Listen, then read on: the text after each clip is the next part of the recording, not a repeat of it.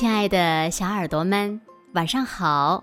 欢迎收听子墨讲故事，也感谢你关注子墨讲故事的微信公众号。我是每天晚上为小朋友们讲故事的子墨姐姐。今天呀，子墨要为小朋友们讲的故事呢，名字叫做《没有长鼻子的小象》。小耳朵准备好了吗？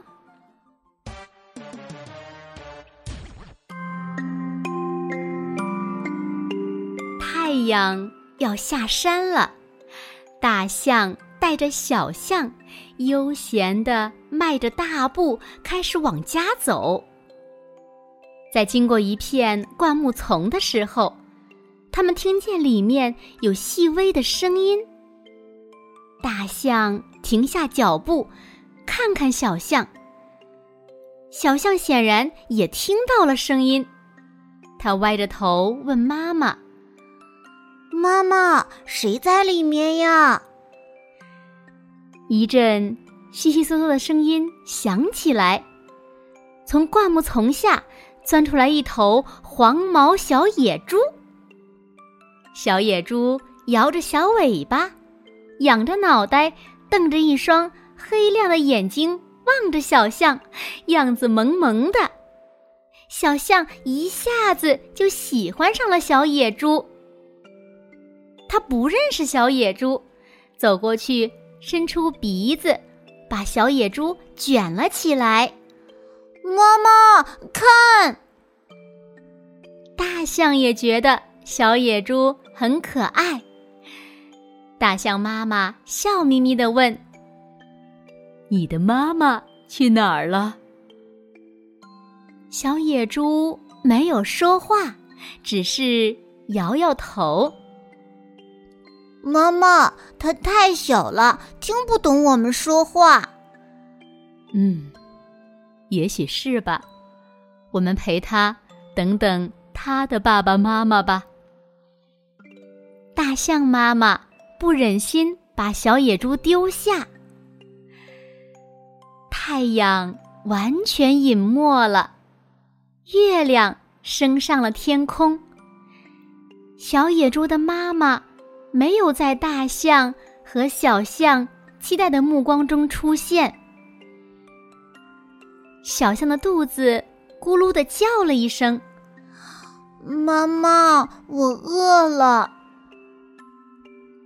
小象贴着大象的肚子说：“唉，粗心的妈妈。”大象低低的说了一句，伸出鼻子接过小野猪，轻轻一甩，小野猪就趴到了大象的背上。走，我们回家。大象妈妈说。于是，他们三个人回到了家。大象妈妈把小野猪从背上卷下来，小象撒娇的用头蹭了蹭大象妈妈，然后吃起奶来。小野猪看到小象吃奶，流着口水也凑了过来，羞答答的碰了碰大象妈妈的腿。饿了就一起吃吧。大象妈妈温和地说。小野猪一听，立刻也吃起奶来。吃着吃着，就睡着了。之后的几天，大象妈妈天天领着小象，背着小野猪，来到那片灌木丛。可是。小野猪的妈妈始终都没有来找它。大象妈妈心想：“唉，也许小野猪的妈妈遇到了意外，把儿子藏在这里的吧。”渐渐的，小野猪习惯了大象给它洗澡，习惯了吃着大象妈妈的奶睡觉，也习惯了和小象一起长大。小象会用长鼻子拔起小野猪够不到的植物叶子给小野猪吃，小野猪呢也会拱出埋在地下的食物送给小象。大象妈妈教小象嗷嗷的唱歌的时候，小野猪。也学着大象妈妈的样子嗷嗷的唱，忘记了自己是一头小野猪。他们一起出门，小象在前面大喊：“妈妈，快点儿！”小野猪紧紧的跟在小象的屁股后面，也大声的喊：“妈妈，快点儿！”喂，你是小野猪，不是大象的儿子。一天，快嘴巴的小鸟听见小野猪的叫声，叽叽喳喳地说：“你的妈妈是大野猪。”“不是，不是，我的妈妈是大象。”小野猪立刻回答说。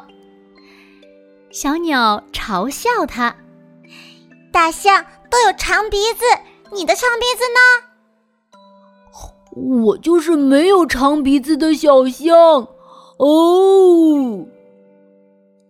小野猪说着，伸长脖子，嗷嗷的唱起歌来。